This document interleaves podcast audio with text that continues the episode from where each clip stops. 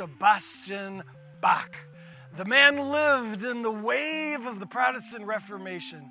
He lived in the shadow of Martin Luther himself. Though he was born oh, over a century after Luther, Bach actually grew up in the same town in Germany that Luther grew up in. He went to the same school Luther went to. Uh, Bach owed his spiritual passion to the ministry of the Lutheran church that he was raised in. And Bach was the greatest musician in the world. At least many still feel that way. His ability on the piano and the organ and with voice and song composition. Bach, when it comes to music, was just the best, a rock star. And yet, he was a simple church musician, a worship leader. And as a worship leader at a little church, he was invited to come to this place. My friends, this is the palace of the King of Prussia, Frederick the Great. He had heard of Bach and his unbelievable musical abilities. Can you imagine getting invited to the King's Palace? I mean, this is the equivalent of the White House or the Oval Office invitation. If there's anything that's a heady experience causing someone to get proud, it would be this. But Bach was not proud at all, didn't get to him. He wasn't impressed with people, he was impressed with God.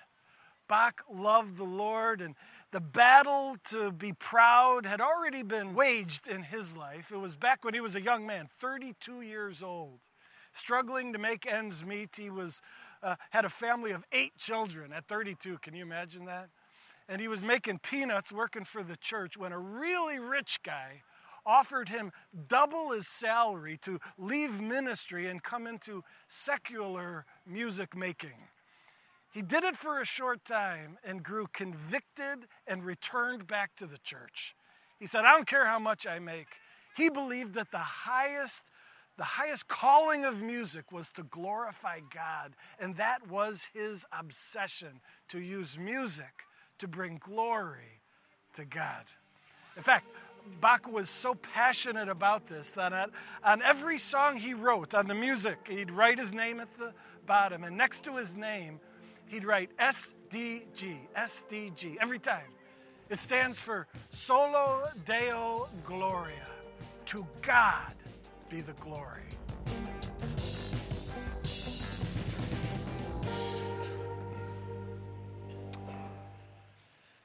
I was at uh, Frontier Park, actually, right by the 95th Street campus, all of you.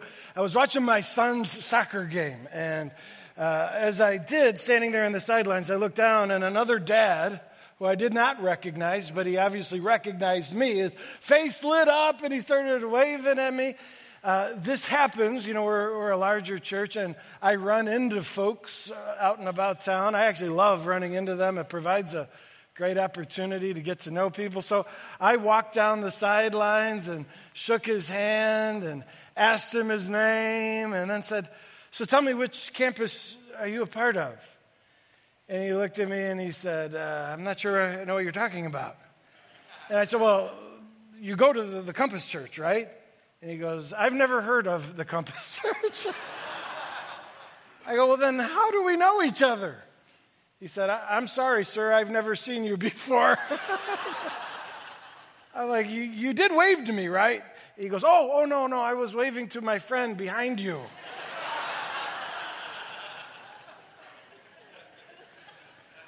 and he said, Oh, it was nice to meet you, though. I'm like, Oh, thanks.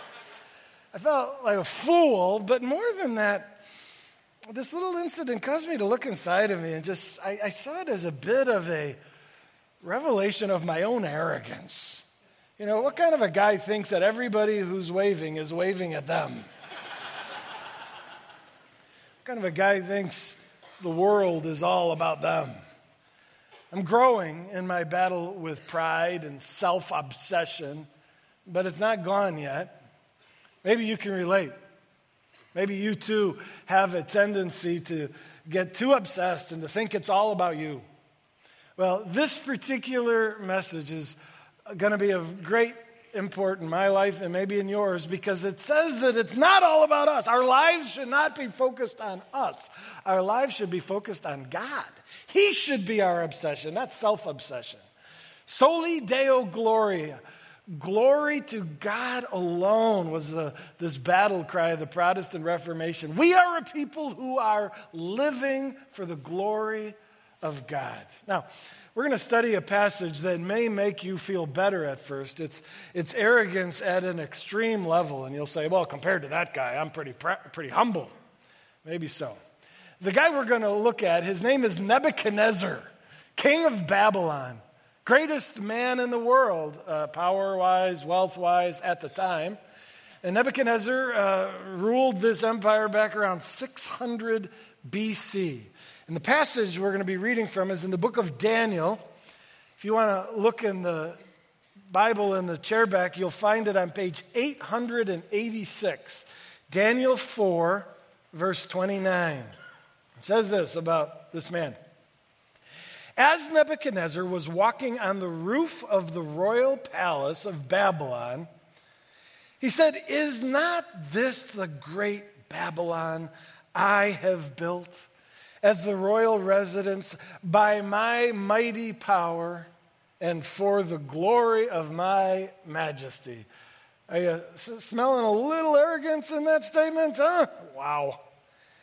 Folks, Nebuchadnezzar is on the roof. He's just looking out. He's talking to himself here. And he says, Is this not the great Babylon? First of all, is Babylon great? Folks, uh, Babylon, talk about a great city. Nebuchadnezzar is the one who built this city. That's uh, the ruins of Babylon are in ancient Iraq. And yes, it was one of the greatest cities in world history. I had the privilege of walking through the gates into the city of, of Babylon. And you say, You went to Iraq? No, I didn't go to Iraq. I went to Berlin, Germany. Berlin, in fact, that palace that you saw me in at the video is right outside of Berlin. Well, we went into Berlin, and in the museum, they have transferred the Ishtar Gate from Iraq, brick by brick, all the way to Berlin and reassembled this gate that Nebuchadnezzar built. Here's a video of, of uh, us walking through this incredible recreation of this gate. These bricks are glazed bricks with color uh, infused into them lions and uh, dragons and uh, bulls. It's monumentous. I felt like I was in a time machine, like I was meeting Nebuchadnezzar, going back uh, all these years and seeing the at least a piece of the grandeur of this incredible city. In fact, the Ishtar gates and the walls surrounding Babylon were one of the wonders of the world. Have you heard of the seven wonders of the world? Well, the Ishtar gate was one of the original seven wonders of the world. Babylon was so amazing that two of the seven wonders were centered on this city Nebuchadnezzar built. The second of the seven that was around Babylon what were called the Hanging Gardens of Babylon. The Hanging Gardens were a man made mountain. Where Babylon is is very flat, and Nebuchadnezzar's wife grew, from, grew up in a mountainous area, and she longed for a mountain. So he said, Hey, darling, I'll build you a mountain. And this man made mountain was a multi terraced uh, man made structure. Each terrace was a garden. Each garden had exotic plants. And it was so monumentous that as you looked at the Ishtar gates from outside the city, you would see this man made mountain, the hanging gardens of Babylon, towering above the wall. This city was like no other in the world. And so, we begin to understand a little bit of the arrogance of Nebuchadnezzar. He says, I have built it. Well, he didn't lift a brick, but yes, it was his command that led to the construction of this city. And he wanted it known that he had built it so badly that he had stamped into the bricks his name and title. Proof of, of his own arrogance is at my alma mater, Wheaton College, not far from here. Here's a, here's a brick that Wheaton has in its archaeology department that's one of Nebuchadnezzar's bricks. It's stamped here is his name and title. And so we have evidence of this biblical insistence on him saying, I built it for me. Uh, next slide. We, we see here, he says, by my mighty power, for the glory of my majesty. I want to confess this is extreme arrogance. But before you roll your eyes at Nebuchadnezzar, let me argue there's a little Nebuchadnezzar in you and in me. This is kind of just a fuller expression of the same problem we've got that self obsession that's there. Uh, in fact, we've been called the narcissistic generation. Some have said that there is more self obsession today than at any point in world history. And so let's lean into that. Let me press into your heart. You ready? Well, engage with me, all of you at 95th, all of you at the Bolingbrook campus here at Hobson. Why do you get out of bed every day? Is it for self? Why do you live? Is it for you? You know, for many people, the purpose of their life is to increase comfort and happiness. It's all about me. Why do you work? Well, let's start there. Why do you work? Yeah, I work to make money so that I can increase my lifestyle and be more comfortable and happy. Or maybe you work so that you can succeed and impress people with what a great person you are because it makes you feel better about yourself. Or why do you do your hobbies and recreation? Because it makes me happy or feel better. Or why do you emphasize personal health, you know, diet and exercise, so that I look better and people think I'm more beautiful or more handsome, so I feel better about myself. Why did you start a family if you started a family? Yes, we want to bless our kids, but for so many of us, we'd say, oh, I thought I'd be happier with a family. And why did you work hard to raise a great family? For many, part of the reason is because great families make us look better and feel better about ourselves. There is so much self driving us. And the fifth sola says it's not supposed to be that way. We are not supposed to be a people who are self obsessed, but God centered. Glory to God alone should be our reason for living. We should be living for Him. And we're not. And neither was Nebuchadnezzar. He was all about himself. Well, he's on the roof. He's saying these very self centered things. Verse 31. Even as the words were on his lips, a voice came from heaven. This is what is decreed for you, King Nebuchadnezzar. Your royal authority has been taken from you. You, is a prophecy of the near future, you will be driven away from people and you will live with the wild animals and you will eat grass like the ox. There's actually, uh, uh, psychologists talk about a disease called lycanthropy. It's a condition of uh, mental illness where the sufferer uh, has delusions of them being an animal and they act like an animal. I mean, this is a real thing. It's documented and it's what Nebuchadnezzar developed. The passage says this is what's going to happen. Verse 32 continues Seven times will pass by. In other words, you will suffer with this mental illness for seven times, which most scholars think is seven years. Seven times will pass by until you acknowledge that the Most High is sovereign over all kingdoms on earth and that He gives those kingdoms to anyone He wishes. Nebuchadnezzar, you're going to suffer with this mental illness until you acknowledge what? That God is most high and sovereign over kingdoms. Another way of saying it, until you acknowledge that it's all about God and it's not all about you. You know, that's the key that he needs to realize. In fact, I'm going to say it out here, and you may be offended, but I'm okay with that. It's not about you about God. Your life should not be about you, it should be all about Him. Nebuchadnezzar needed to realize that God was the one who was King of Kings, and all the kingdoms that are assigned to earthly rulers are done at his command. Nebuchadnezzar should have been grateful to God for what he had, rather than puffing out his chest thinking that he's all that. Folks, the realization that it's not about us is one of the most important discoveries for us to understand and live out. I was trying to live it out uh, just Friday. On Friday, we were, day after Thanksgiving, we're still hanging out with extended family. My brother Mark, who lives in California, was in with his wife and four sons. They are disgustingly physically fit. All of them are just totally into fitness. And my brother said something that I found very offensive. He, he was, uh, we were planning on Friday to go see a movie, Justice League, and I was all excited about it. And my brother says, You know, it's such a beautiful day. How about we scrap our plans to see a movie? And how about we take a five mile hike around a part of Lake Geneva up in Wisconsin? And, you know, inside of me, I'm going, No! And well, discussion ensued, and it was agreed upon that we would hike for five miles instead of watching a movie. And folks, it was just it was a personal victory for me. The the the thing I kept hearing in my mind was, "It's not about you, Jeff. It's not about you. It's not about you." When we think it's about us, anything that threatens our pursuit of maximal happiness, we find we bristle at it.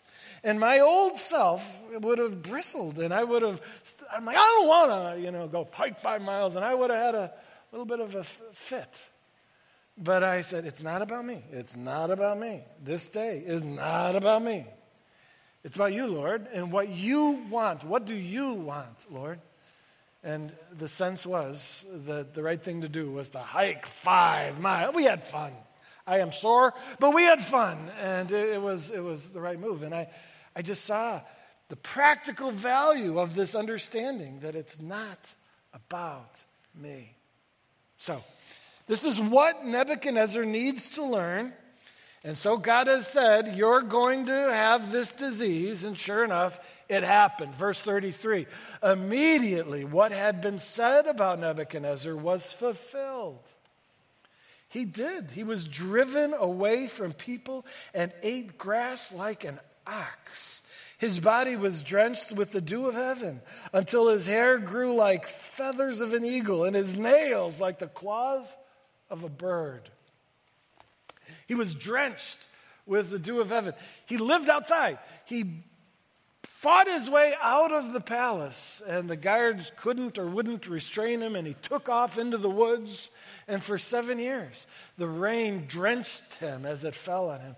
This hair grew like feathers. You know, in seven years, his hair grew long. And those feather references, probably dreadlocks. You know, if hair is left unkept, it begins to clump together. And these matted down clumps of hair look like feathers. And talk about ungroomed, his nails became like the claws of a bird. For seven years, he didn't cut his fingernails, and they became grotesquely long. I mean, the irony of what happens to the most powerful man in the world, the most glorified and honored and celebrated human being, has become subhuman. Wow. What is God saying to Nebuchadnezzar? And what is God saying to us in this biblically recorded event? Well, it's bad, but then, after seven years, the disease ends. Look at verse 34. At the end of that time, I, Nebuchadnezzar, raised my eyes toward heaven, and my sanity was restored. Not only his sanity, but he, his kingdom. He was brought back into the palace and restored to the throne again. And then I love verse 37 that kind of sums up this section with firm declaration. Nebuchadnezzar says this Now I, Nebuchadnezzar, praise and exalt and glorify the King of heaven because everything he does is right and all his ways are just. And those who walk in pride, he is able to humble. Uh, what a statement. Nebuchadnezzar is formally declaring that the orientation of my entire life has shifted. He says, I told you, I was all about me. I walked around the palace just being amazed at how great I was. No more. He says, Now I exalt, I praise, exalt, and I glorify the King of heaven. Isn't that great? 2,000 years before the Protestant Reformation, Nebuchadnezzar was in touch with one of the five solas. Soli Deo Gloria. Glory to God alone. Glorify the King of heaven. He said, That's how I and why I now live. The reason I get out of bed every day has changed. It's not living for me, it's living for Him. Why, Nebuchadnezzar? Well, he tells us why. Because everything God does is right and what and all his ways are just. Isn't that interesting? I live for God because of what God has done. Nebuchadnezzar says, I see the beauty of God's actions, and I have concluded the Lord deserves my life. If that was true for Nebuchadnezzar back then, who knew nothing of the cross of Christ, how much more true is that for us? That one of the reasons we should live for the Lord is because of what he's done. I mean, I, I still am mesmerized by what he's done. Think about it. God looked down at a planet of wickedly rebellious, personally insulting people. And God says, I still love them. And God said, I'm going to go visit their planet. And I'm going to become one of them. I'll put on flesh and become a human being. I will transfer the sin and guilt of the whole world onto my shoulders, and I will willingly die on behalf of the rebels so that justice is served and a way of reconciliation and forgiveness is made available to humanity. When you understand what Jesus has done for us, the only appropriate response is, I will live for you. I, I, quoted this last week. I'll quote it again. 2 Corinthians 5.15, Paul says, And he died for all, that those who live should no longer live for themselves, but for him who died for them. And that's our response is, Lord, because of what you've done, I've concluded that a self-obsessed life is just inappropriate. You deserve my life. Soli Deo Gloria. I will live for the glory of God. Now, if that's not enough, Nebuchadnezzar gives a second reason. He says, because God deserves it's reason number one, and those who walk in pride, boy, is he able to humble. One of the biblical themes is God opposes the proud. It's throughout Scripture, and it's evident here, where God says, listen, a self obsessed life is so ugly God says, so inappropriate. God says, I'll deal with it. And he dealt with it in the case of Nebuchadnezzar in extreme measure, and he will in our life too. And so I don't care which of your reasons is the reason for you changing the focus of your life. I'll celebrate any reason. Maybe your reason is you recognize he deserves my life. He died for me. He gave me eternity, and I didn't deserve it. Or maybe your reason is I know God humbles the proud, and I don't want to get caught up in being disciplined by Him.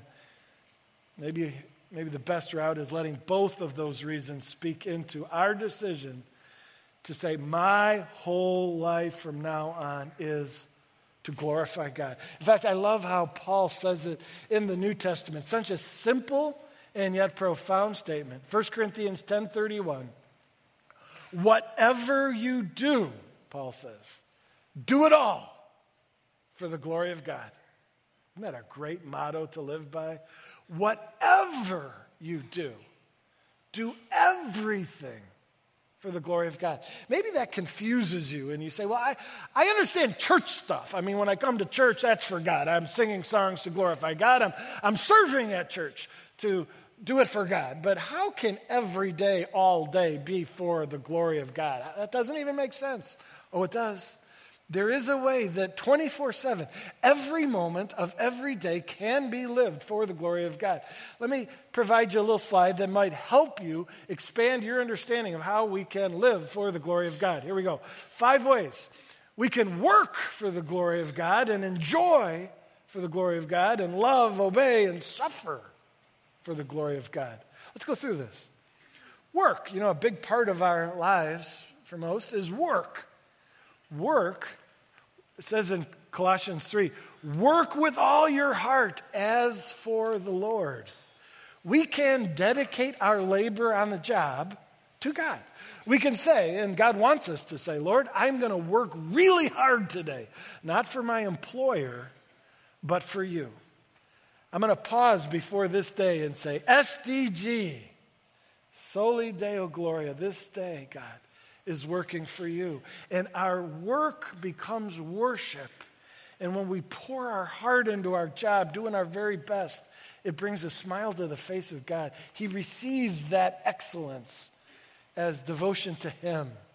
I'll, I'll, add a little thing to that. If you're a tither, as God instructs us to be, tithing is giving 10% of our hard earned income to the Lord and His cause, uh, you know, here, near, and far.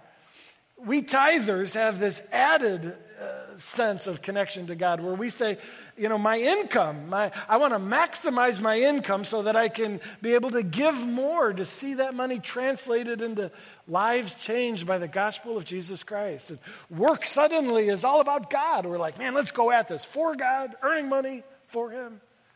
Yes, work can be for the glory of God. How about enjoy? Enjoyment of the good things in life can be for the glory of God. We actually studied this back in our series earlier this fall. Remember, uh, it was called The Beautiful One, where God's beautiful and the world He made is beautiful. And anytime we enjoy His beautiful world, giving Him thanks, it's really worship to God. Uh, it says in 1 Timothy 4 3, food is to be enjoyed with thanks given to God. Uh, here. On Thanksgiving, Thursday, I did this. I ate pecan pie to the glory of God.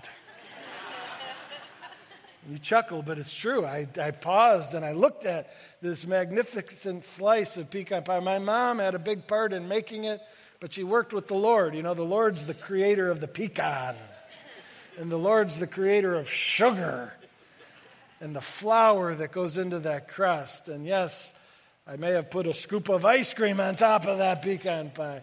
And I, I just paused and I just said, Lord, thank you for that, even before I take a bite. And when I take a bite, I, uh, Lord, thank you. Oh, I enjoyed and praised the giver of all good gifts in the middle. So even your hobby and those things you enjoy can be done for the glory of God. If you recognize God as the giver of all good gifts, if you recognize His beauty found in this beautiful thing and give thanks to Him, it can be done for the glory of God. How about love? Loving other people for the glory of God. I love this uh, parable in Matthew 25 where Jesus says that when you do it for them, you did it for me. He says, everything you did to bless, in this case, the least of these, Jesus says, I receive it as blessing to me. When we love people, Jesus receives it personally, as if you're loving Him. It's glorifying Him.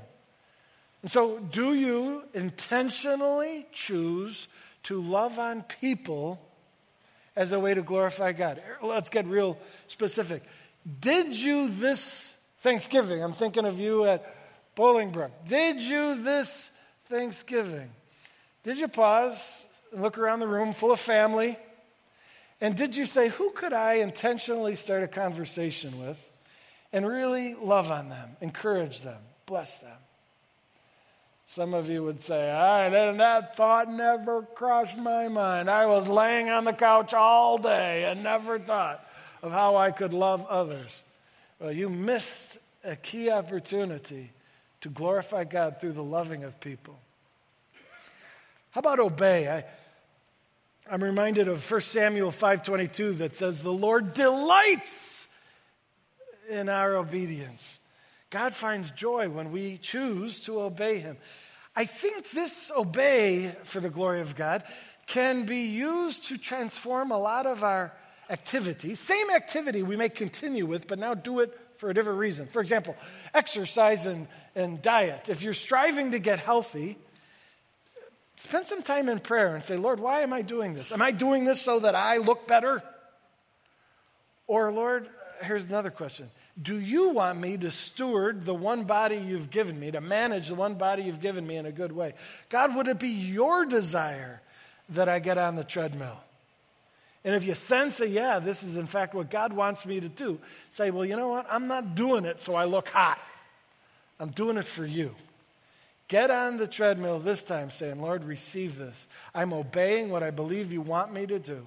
All of the lifestyle changes, whether it be money or food or substance, and we say, you know, God's calling me to make a change. Make a change for Him. So it's a far better and more inspiring and beautiful reason to do these things. It's because I know what God wants me to do and I want to obey Him because my obedience delights the heart of God. One more, and this is a tough one. Your suffering can be for the glory of God. The Apostle Paul suffered much, and he said in 2 Corinthians 12, he said, I delight in hardship for the sake of Christ. Paul recognized that in hardship, he's like, Man, I think the Lord's calling me to walk this difficult path. Then you better help me, God. And he relied on God's strength, and God showed up, and God gave Paul the strength to endure. And it was a beautiful thing. God received it as worship. Every time we face hardship, we can dedicate it to God and say, Lord, all right, I'll walk this path of suffering, and I'll do it for you. I'll cling to your strength. I'll tell people you're the only reason I'm making it. And suffering can be infused with meaning as we walk that path for the glory of God. Here, I, I make this challenge to you. Tomorrow, go through your day asking this question How can every moment be lived for the glory of God? As you step into different moments throughout your day, say, okay, how can this be done for the glory of God? And, and think of these things. Is it at work? Or is it enjoying something good that God made? Or is it a chance to relate to people in a loving way? Is it a matter of obedience or suffering? Folks, but if you're attentive to it, every single moment of every day can be lived for the glory of God. And those who choose to live this way find their obsession, going away from self obsession to God centeredness. And that shift, that whole new reason for living, is huge and beautiful and right. We should live. SDG, Soli Deo Gloria. Glory to God alone. I want to go back to what Nebuchadnezzar said. Can we go to verse 37 again? Now I. I love the formality here. In fact, you'll notice we used a font, a handwritten font. It's like Nebuchadnezzar signing his name. He could have just said, I glorify the King of heaven, but he, he says, No, now. Y'all listening? Hear me. I, Nebuchadnezzar, I now live to glorify the King of heaven. This name signed to this vow, this mission, Reminds me of Johann Sebastian Bach. Here's a picture of Bach's signature on the bottom of his piece of music, an SDG. That's what he did every time. He said, This piece that I've just done, this work I've just done, is for God. Soli Deo Gloria. And he signed his name. And every time there was a moment of finality mission statement, name signed. Mission statement, name signed. If these guys felt the need to do it, maybe it would be good for us to do too. So I extend a little challenge to you right now. At 95th Street, at Bolingbrook, or at Hobson, you've got the Navigator, which on the back has a section for taking notes. I challenge you, even now, grab that pen. And don't do this because I said so, do this because you mean it. If you desire to live for the glory of God, Write your name, sign your name. And write Soli Deo Gloria or just SDG. Do what these guys did. And say, Lord, you're looking at what I'm doing. Lord, I, you know. I've been living this way or trying to live this way for a long time, or I'm going to start this day turning the whole reason for my existence to being to live for you. Would you do it even now? Let's pray. God, how disgusting my, our self obsession must look. And God, we're sorry. We're, we're totally focused sometimes on the wrong thing. By the grace of Christ, would you forgive us of our pride, our arrogance, our narcissistic tendencies? And God, would you teach us how to live for you? You died for us, we'll live for you. Please, God, help us to learn that life is to be all about you. Jesus, we want to live for the one who died for us. Remind us, even as we sing and worship, remind us that it's all about you, Jesus. We pray this in your name. Amen. Mm.